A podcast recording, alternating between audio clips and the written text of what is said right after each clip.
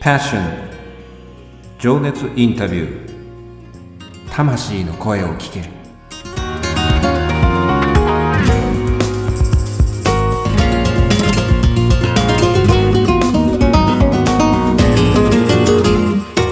ポッドキャストディレクターのあっちゃんです。この番組はさまざまな分野で活躍されている魅力的なあの人この人の熱いパッション情熱の根源にある魂の声を5人のインタビューナビゲーターが様々な角度から聞かせていただく情熱インタビュー番組です。本日のインタビューナビゲーターは私、当番組のディレクター、あっちゃんが務めさせていただきます。そして第6回目のゲストは東京、関東エリアを拠点に全国各地で演奏活動をしてご活躍でいらっしゃいます。サクスフォン奏者でいらっしゃいます松山真澄さんです。真澄さん、よろしくお願いいたします。よろしくお願いします。7月のマンスリーゲストとして本日より2週にわたりサクソン奏者松山真澄のファッションと題してお話を聞かせていただきます。さて先日のアンサンブル・アンクラージュのドルチェな日曜日にもご出演くださりインタビューさせていただきました。ありがとうございました。ね、こちらこそありがとうございました。実はこれで2度目なんですけども、そのその際も真澄さんとはこう実際にはねこうリアルにまだお目にかかってご挨拶できてないんですよね。はい。ね、そうなんです。そうなんです。このまあ新型コロナウイルスのこの非常事態宣言解除後のね、まあ、余波もあり、えー、本日もリモート収録ということで、Zoom というまあネット会議システムの仕組みを使っての番組収録をしております。えー、通信状態によって若干ノイズ等により、えー、音質にざらつきを感じる、えー、場合がございます。何卒ご容赦くださいませ。さて、その際にもですね、あの、ますみさんには、あの、カクテルビューティー、お名前をですね、命名させていただいたんですけれども、はい。刺繍はございませんでございましょうか、その後。あ、全然、あの、むしろ多分お酒好きっていう方分かってると、うん、そこからつけられたのかなっていうふうに 思われてますね。まあ、そこもあったんだけど、あの時はあれですよね。まあ、あの、要は、あの、サクソフォンをこう、の奏者でいらっしゃるっていうのもあったし、やっぱりそのイメージとしてお話聞かせていただいたけど、やっぱりそのステージの上で、こう、えー、照明のね、いろんな光の中で、まあ、要はカクテルって色合いもそうだし、無限大だから、そういうこう、鮮やかにね、こう彩り鮮やかなっていうイメージがあって、まあ、お酒がお好きだっていうのもあるんですけど、まあ、ただ酒飲みでつけたわけではないので あれですけどね、まあ、改めましてあのその時はありがとうございました。いえいえそもそもね、ますみさん、そのアンサンブル・アンクラージェっていうそのグループの、まあ、メンバーでもあるんですよね。はい。本日のテーマとしては、サクスフォンへのパッションと題して、情熱インタビューを進めてまいりたいと感じております。それではますみさん、まずあの自己紹介をね、お願いしたいと思うんですけれども、よろしいでございましょうか？はい、わかりました。はい。ラジオを聞いてくださっている皆様、こんにちは。サックス奏者の松山真澄です。えっと、鹿児島出身なんですけれども、活動は関東、東京都内中心に演奏活動と、あと、音楽指導、レッスンをして活動しております。はい、ありがとうございます。ますみさん、まあ、サクソン奏者でいらっしゃるんですけども、えっ、ー、と、そのファッションの、えっ、ー、と、ルーツをまずは聞かせていただこうっていうふうに感じてますけども、いつ頃から音楽って始められたんですか、はい、本格的にっていうか、まあ、ピアノを習い始めたのは6歳、小学校1年生入ってからでした。そうなんだ。やっぱりピアノからやっぱり入るんですね。そうね。そう、もう多分、まあ、鹿児島って田舎だったので、うん。そんななんか音楽教室もね東京みたいにすごいあるってわけではなかったので近所のピアノ教室に通ってみたいな、まあ、あの結構自宅でやってる方とかも鹿児島とかだと多いので、うんはい。うん、そういうところからでしたね。なるほど。はい、それってお記憶にあります？その鮮明にいついついつその、まあ、ピアノでもあるか。ピアノを始めた時にそのそれはあれです。ご家族の方がやってみないっていうのと自分がやりたいって言ったのが、どんなきっかけだったんですか、ピアノ。に触れたの。あでも自分がやりたいって言って、うん、あの習わせてもらったんですけど、はい、結局多分そのレッスンするっていうよりかは、まあ、ピアノやってみたかったっていう興味が入ったんだと思うので、うんうん、やっぱレッスンに通うってなるとちょっと飽きてきちゃったりとかはしてましたね。なるほど。うん。でその後はあの楽器ってまあ要はあの、はい。サクソフォンにねこう、えー出会うまでって小学校ではピアノですね。ではい。その後どこでサクソフォンと会うんです？か出会うんです？かサックスで会ったのは中学生でした。あの、6年、小学校6年生の時に、はい。あのいとこのお姉ちゃんが部活でサックスを始めたって聞いて、で、その時サックスって楽器わからなくて、うん。でテレビを見てた時、音楽番組を見てた時に、あの楽器だよって教えてもらった時に、すごいかっこいい楽器だなと思って、で、私の小学校は金管バンドだったので、サックス入ってなかったんですよ。なるほどはいなので、あの、まあ、中学校になったら吹奏楽部があるから、サックスできるんじゃないって言われて、で、吹奏楽部に行ったのがきっかけです。なるほどね。もともとやっぱりその憧れっていうか、身近にやっぱりサックスをやってた人がいたからって感じですよ。音色とかそういうとこじゃなく、やっぱりそこそううん見た目で最初、うんなんかかっこいいでしたね。はいでもそれ、スタイリングって大切ですよ。その直感っていうのはね。その細かいその知識よりもまずその感覚が先だから。うんへえそうなんだ。それで、えっと、その後は、えっと、あの、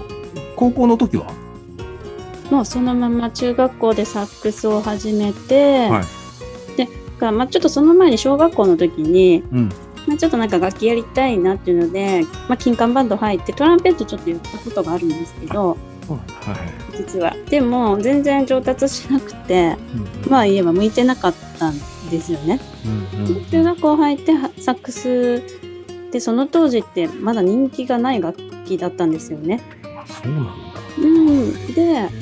まあやっぱ花形のトランペットとかフルートクラリネットが人気でサックスって全然人気がなくてで音が出たら、まあ、うん。人数も足りないから、もうすぐレギュラーにもなれるよって言われてあうんうん。でその時サックスもうすぐ第一希望通りにやらせてもらうことができてで音が出たのが楽しくて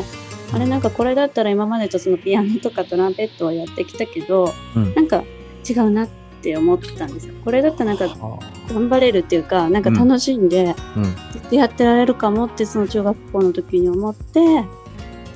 で中学校がそんなに吹奏楽が強い学校じゃなかったのではい。高校はやっぱ吹奏楽すごいあの強いところ行って上目指して頑張りたいなっていうのがあったのでそのまま高校もサックスを続きあの吹奏楽部に入りで私が行った学校がたまたま、うんあの音楽コースだったのが音楽科に1個上の学年からなってはそしてもうこれは音楽科に行きたい、あ。もうずもう音楽でずっともうやっていきたいって思って、もうずっと中学校からもう高校も、うん、サックスを続けてました。なるほど。そこも縁ですよね。その見事にその自分のタイミングでその音楽家に変わって、そこで、ね、公立の学校だって伺ってますけど、やっぱりそこでね、音楽家があるっていうのはやっぱり、うん、そこをある程度その高校生で覚悟を決めていかないと、その、ね、その3年間その音楽家でやるっていうのは、それ目的に来る人が多いし、っていうところで、その手応えがあったんでしょうね。その今までこうピアノもサワリーノのトランペットもやったけど、でもしっくりきたっていうところ、うん感覚って、でもそこの、そこでこう掴んだっていうか、あこれだっていうところですね、そこは。で、その後、大学は東京の方においでお出になって、そうです。はい。えっと、専属学園ですよね。そうですねですね。そういう意味で。で、えっと、そちらの方で、どんな学生生活でした？うん、うん、やっぱ最初は、まあ、東京っていうもう大都会うん。行くっていうもうワクワクと、うん。もうなんかどんな人たちいるんだろうとか、やっぱ東京がまあ日本で中心っていうか、まあ、音楽も盛んだし、はい。どんなこと勉強できるのかなってすごいワクワクな気持ちと、うん。まあ、あのちょっと講習会とかでその高校生の時にはい。遊びに行ったりとかはしてたんですよ。で先輩方のあの、まあ、生活大学生活とかを見てて、あもう本当すごい仲良く楽しそうだなっていうのがもあったので、まあなんでしょうやっといろいろなこう親の目からも離れるし、うん。楽しく自由に本当うんいろいろできるなっていうワクワクの気持ちが今日大きかったです。なるほど。で、入学してすぐに、あれなんですよね。あの、ご自身にこう、身に降りかかったことがあるんですよ。そうですね、はい。うん、そうでしたね。もう、あやっぱ最初、大学入って、はい。あのお世話になった先生っていうのも本当大学になってから初めましての先生うん。ででやっぱりこう何でしょう鹿児島ってあのやっぱ情報入ってくるのが東京とかと比べて遅いっていうんですかね、うんうんうん、だからなんか流行ってたものっていうか、まあ、東京ではこういう教え方をしてとかこういうものを使ってとかがうん。うんもうは何にしても初めてなことばっかだったんですよね。で今まで自分が習ってきたことも全部なんか真逆ってわけじゃないですけどこう、うんなあの行くごとにいろいろこう、まあ、今までやってたのとなんか違うぞみたいなのとかうん。なるほど。あって多分そういうのとかまああとそうですねお友達と離れて家族と離れてっていうの寂しさから思ったのかでまあ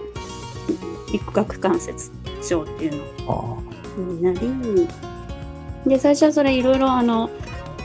アンブッシャーって口の形ですねあのあ。はい。楽器を加える時のの形とかそういう面からもう一からこうやり直しをしてたんですね。例えばはスポーツ選手がこうやっぱフォームを一から見直すみたいなあ。はい。ことを、まあ大学入って今までやってたのとちょっといろいろ違ってそういうこう変えていくっていう中で多分まあ無理をしてしまったのかでなんか顎が痛いなってなってで楽器がまあちょっと吹けなくなりうん。でもまああのすぐお医者さんとか病院も紹介してもらってはい。治療自体はそんな1ヶ月ぐらいとかではうん。治ったんですけどそこからが思うようにその高校生の時までうん。のように吹けなくなってしまってまあそれもまあ何でしょうリハビリじゃないですけどまあちょっと時間はかかるけど戻るだろうぐらいの感じしか思ってなかったんですけど、はい。なんか想像以上に時間がかかってしまって結局思うように楽器が吹けないまま4年間を過ごすことになっちゃったっていうか、ああ。結局それってしっくりくるようになるまでどれぐらいかかったんですか？がもう本当にここ何年か前ですね56年ぐらい前にはいはい。あやっとこういう風に力抜いて吹けるようになったとかビブラートがかけるようになってきたとかあやっとこういう音が出せるようになってきたっていうのが、うん、ですね。それだけあれなんですね。微妙なっていうのが非常にデリケートなとこなんですね。そこはね。ね。だから、その、ね、スポーツ選手がよく、ちょっと、あの、ちょっとずれた、まあ、ちょっとしたことで、そこからすごくこう、軌道修正するとにすごく時間かかったりするっていう、っていうのを我々こう素人にはわからない部分でその生活にはまああのあれですけどそこをもう一回こう型を要はその野球選手だったら例えば投ピッチャーだったら投球フォームの位置からこういろんなところをこうバランスなのでそこのところを見直していかなきゃいけないってなると、うんね今まで積み上げたものがまた感覚的なものもあるでしょうしねそこうん。それお辛かったですねそこのところはねそのそうですね。まあまあその中で周りはどんどん上達してうん。活躍していくっていうのを見ていってたのは、まあなんかだんだんやっぱそういうこともわ忘れられちゃうっていうかもともとのその大学入ってすぐのことなので、どれだけ吹ける実力もあるのかっていうの周りも皆さんわかんないし、だから一番大変だったのは多分先生だと思いますし、うん。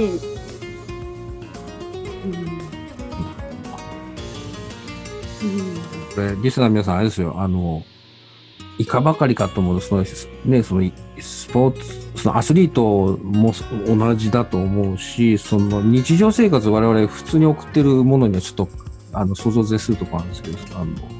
どれだけ大変だったかっていうのは、その4年間その音楽を目指して上京してね、その 4, 4年間の中で、こう、そこをこう、あの、過ごさなきゃいけないっていう、もう、心中いかばかりかと思うんですけど、でもそれでもこう、楽器が吹けるようになるまで、こう、まあ、ざくっと10年ほどですよね。それって、こうその月日をかける、そのなんていうかな、こう、根源になるパッションっていうなんかそこって何だったんですか？そこそこでプロフェッショナルになってそれでもこう続けていくっていう。ね、学校の先生、っていうか、まあ、その、あの、恩師にもやっぱりその違う道をっていうふうにご提案されたこともあるっていうふうに伺ったりしたんですけど、でもそれでも諦めずに続けるっていうのって、そこは何、何、何だったんですかね、ファッション。そこは、まあ、やっぱ、なんだろう、鹿児島の 血もあるかもしれないんですけど、うん、やっぱ私は音楽をやりたくて、っていうか、まあ、サックスで、もっと、何でしょう。勉強して有名になりたくて、うん、鹿児島から上京してきたっていう,、っていうか,、かそこも一番大きかったのかなと思いますし、同じので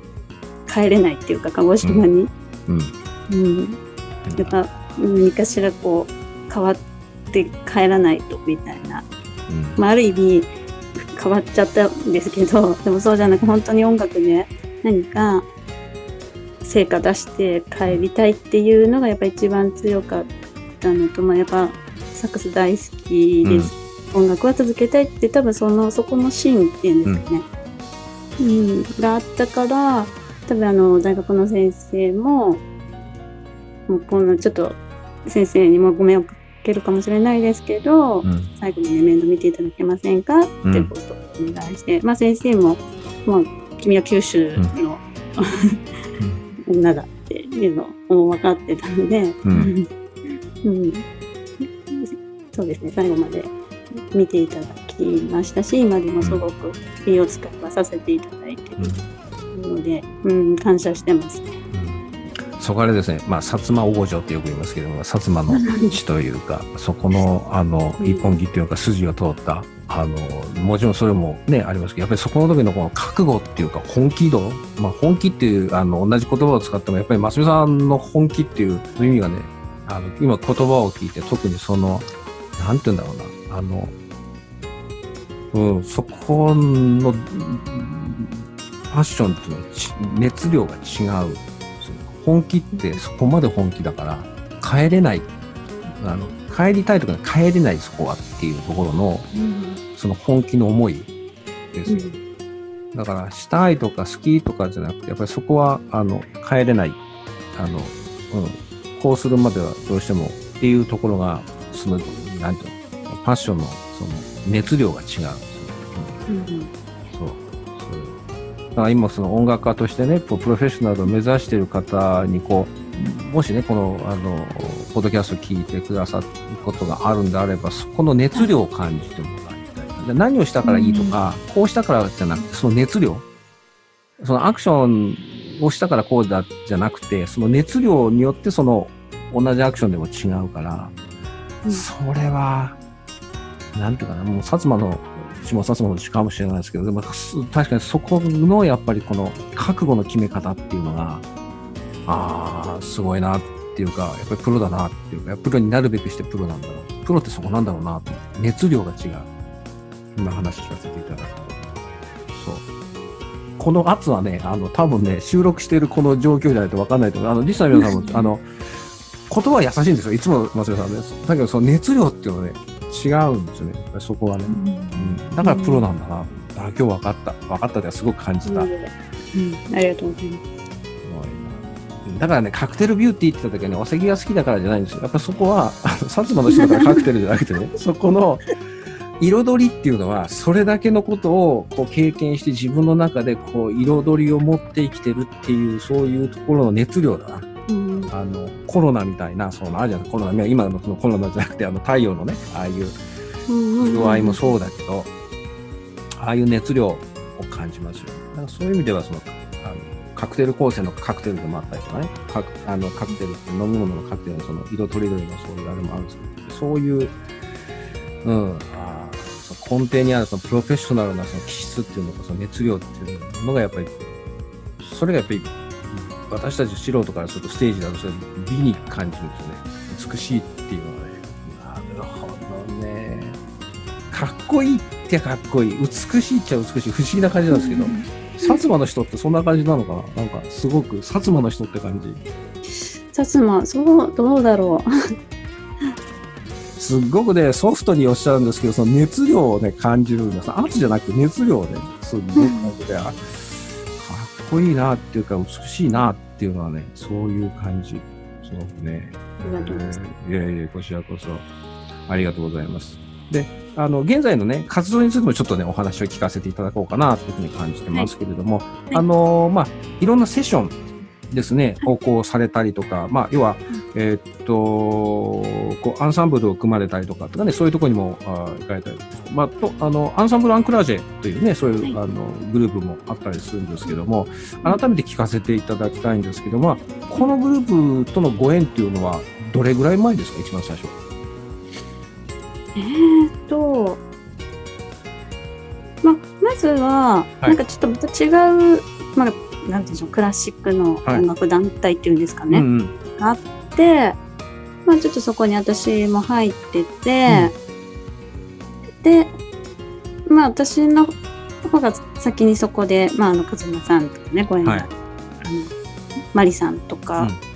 と出会う前に、主に私はそこで活動してたんですよ。で、ちょうど私が辞めたっていうか、いうタイミング、まあ本当に入れ替わりで、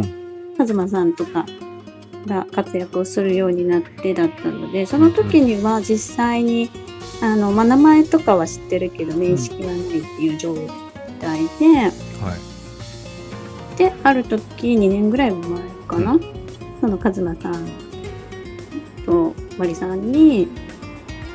あの、こういう団体を立ち上げるんだけど、うん。よかったらっていうふうにお声掛けをいただいて、そこで初めて一緒に共演したり、うん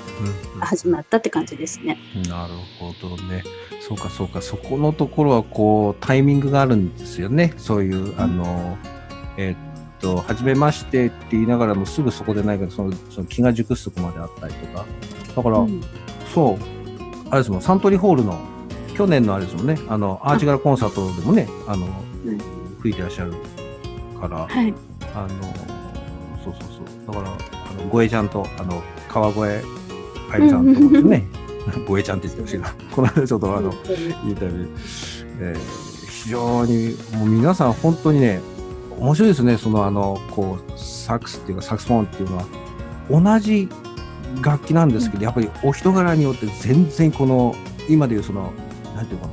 な、熱量も違うし、みんなそれぞれ違うんですよね。びっくりしたけど、まあ、ちょっと話があれしますけど、サックスフォンの魅力って、はい。あの、今ちょっとあの、活動の話を入りかけましたけど、かサックスフォン自体の魅力って、ますみさんどういうふうに感じてます？と、やっぱサックスって皆さんジャズとかポップスのイメージが強いと思うんですよね。やっぱ、まあよく音楽番組だとか、うん音で聞くのもジャズ、うんポップスが多いので、あんまりクラシックサックスっていうのは耳にされたことがない方多いと思いますし、うんうんまあ耳にしてても、あ、これがサックスなのっていう感覚が多いかなと思うんですけども、もう本当にやっぱその吹き手によってもはい。すごいいろんな音色が出せるはい。優しい音色温かい、まあ、クラシックの音色も出せれば渋い音とかセクシーな音も出せたり、うんすごいわーってした音出せたりとか、あ本当に人の声みたいな感じでさまざまな本当キャラクターが演じられるっていうんですかね。でまああのまた低い音が出せるものから高い音がうんはい。出る楽器までいろんな種類が揃っているっていう部分で本当にいろんな顔が見せれるところが私はサックスの魅力かなと思ってます。確かにね、この間テレビでやってて、なんかこうね、私もこれご縁いただくので、こう、残ってるんですね、やっぱりそのサクソンなんか、ね、そうすると5種類あるっていうんですよ。ああ、そうだよねって。まあ、ピアノだったらね、こう、88の鍵盤があって、こう、ね、こう、低い音からたろうんですけど、このエリアの音、こういうふうにバス、ね、あの、ベース音があってて、こういうふうにやってて、これ、面白いなって、まあ、あの、人柄と一緒ですよね。人、お人と一緒。面白いなと思って、うん、あの、魅力的だなと思って見てましたけど、その、ね、そういう意味では、すごくこう、本当人を、お人によってその、なんて言うんだろう、選ぶ、その、あの、ていうかな、なんていうか、表現の仕方も違うしね、だからね、うん、本当に彩りある楽器だなっていうふうにね、思ってて、まあそんなサクソンでこうセッションをするっていうところの魅力って、うん、えー、っと、まあ一口なかなかね、難しいかもしれないですけど、松井さんにとってそのセッションの魅力って何ですか？セッションの魅力は、うん。何でしょう初めましての方でも、うん、音楽を通してコミュニケーションがすぐ取れるところがあったりとか、うん、何でしょうねこうすぐ、ま、溶け合えるっていうかなんかその場を一緒に楽しめる、うん、うん、それこそ何でしょう前から知ってたかなっていうような、うん。感覚も持ってたりとか、うん、うん、って感じですかね。なるほど。そのね、セッションの話をね、もっと聞かせていただきたいんですけど、この続きはまた来週っていうことで、また、またラジオの前に皆さんは、うん、ええー、言われますけども。で、来週はそのセッションへのパッションについてね、こう、引き続き聞かせていただきたいなっていうふうに感じてるんですけど、そしてそして本日はそのですね、摂取へのパッションにはなくてはならない超スペシャルなゲストをお招きしているんですね。多分あの、ご準備いただいてると思うんですけども、ますみさんご紹介していただいてよろしいでございましょうか。はい。私が音楽活動を始めてからですね、大変お世話になってるピアニストさんです。竹内大輔さん。いろんな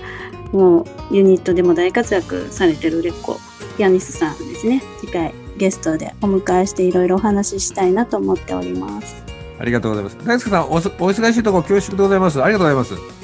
あ、こんにちは。こんにちは。よろしくお願いします。いいんでしょうか？こんなメジャーな方がゲストに出ていただいて。あ、いえいえいえいえ、今、今、今、来週からって言われてる、今週はないのかなって今一瞬思ってちょっと。あのうちの番組はですね、そこのところはあのお酒も入ってないので、割とそういう無茶ぶりをするところも。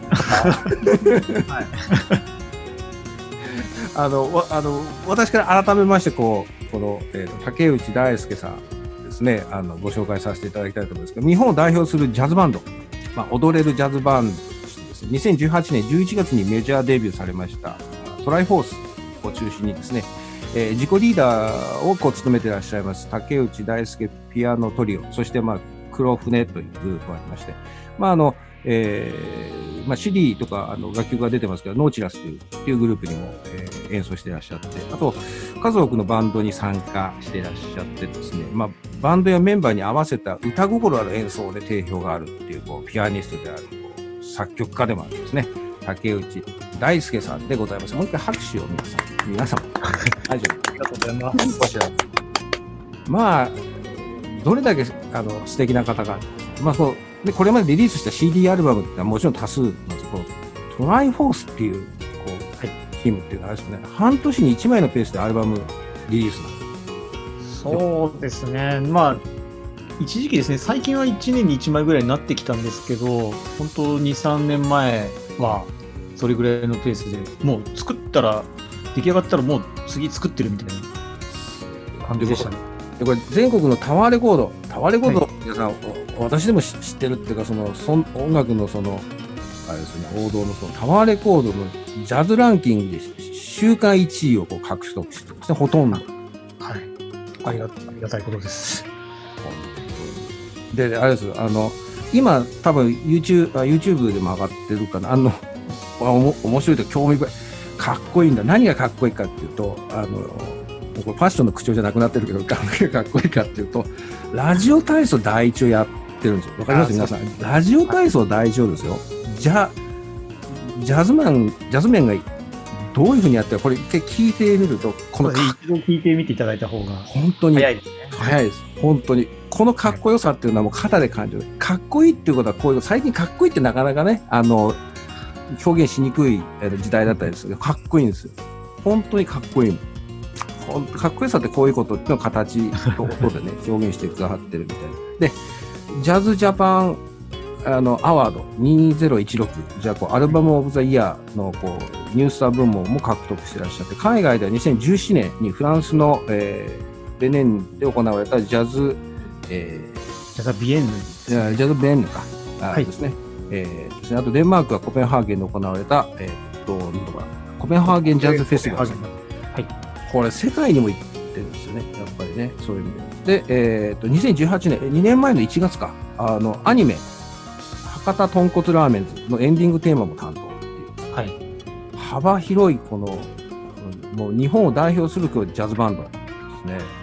すね。で、えー2019年、おえーと、去年か、去年の8月にはこう、えーサマーソニックにも出演されたし、今年の2月にはあのブルーノートの東京ですね、ブルーノート東京の公演も実現されてるっていう、こう、こう、こんなメジャーな人がいいんでしょうかっていう、でも今日非常にですね、あの緊張してです私。緊張してるのはこちらの方です。ありがとうござい また大輔さん、この皆さん、このお声わかるでしょ？このお声ってすっごい魅力的なんですけど、ピアニストでこの声でしょ？でもお顔も、あの、皆さんちゃんと、ちゃんとあの検索していただくと、非常にあの素敵な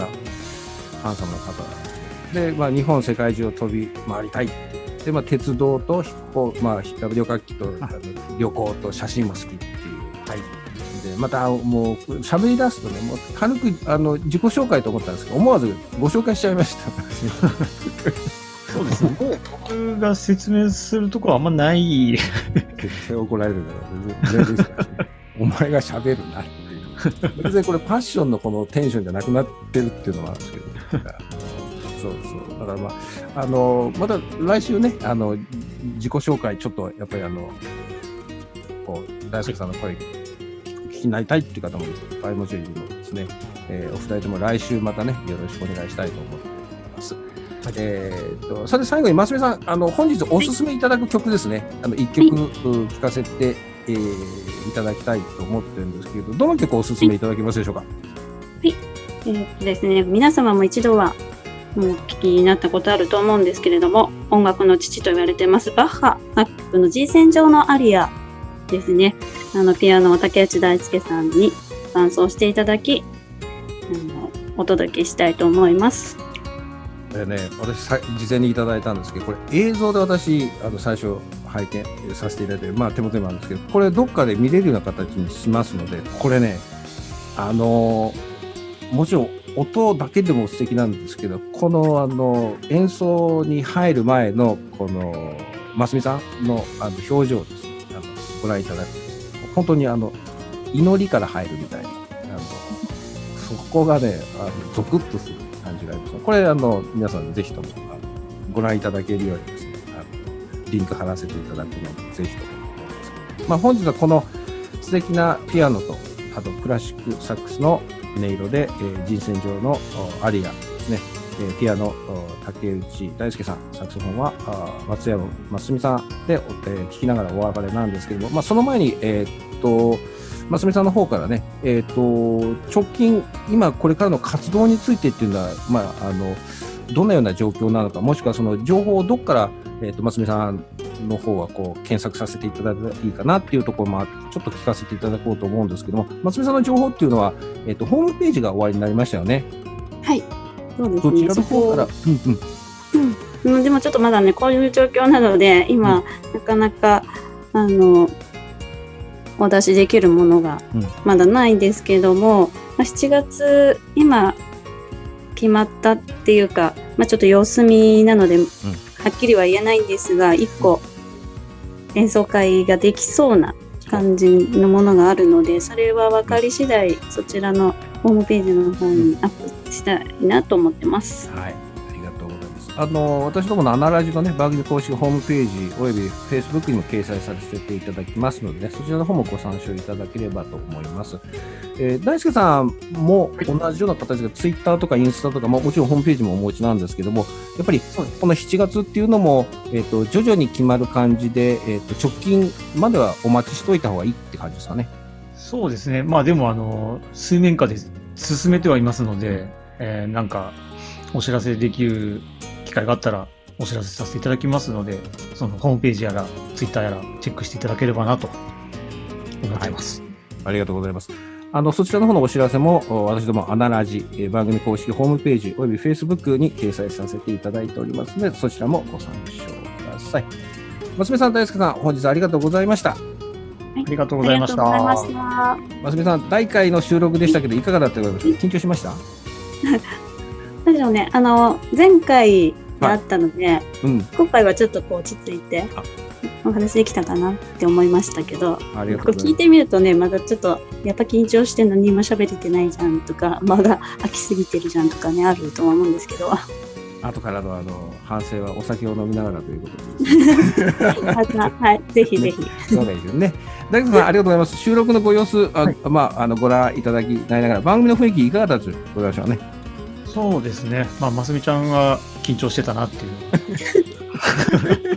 伝わってきましたけど。ね本当はね、こう、シャンパン一本を皆さんのあの、あのお手元に届けながらと思うんですけどね。あの、またそれは、あの、スポンサー様が、あの、どなたか、あの、差し入れていただければありがたいなと思います。よ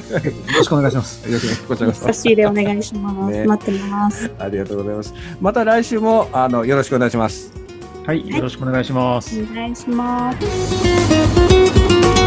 Thank you.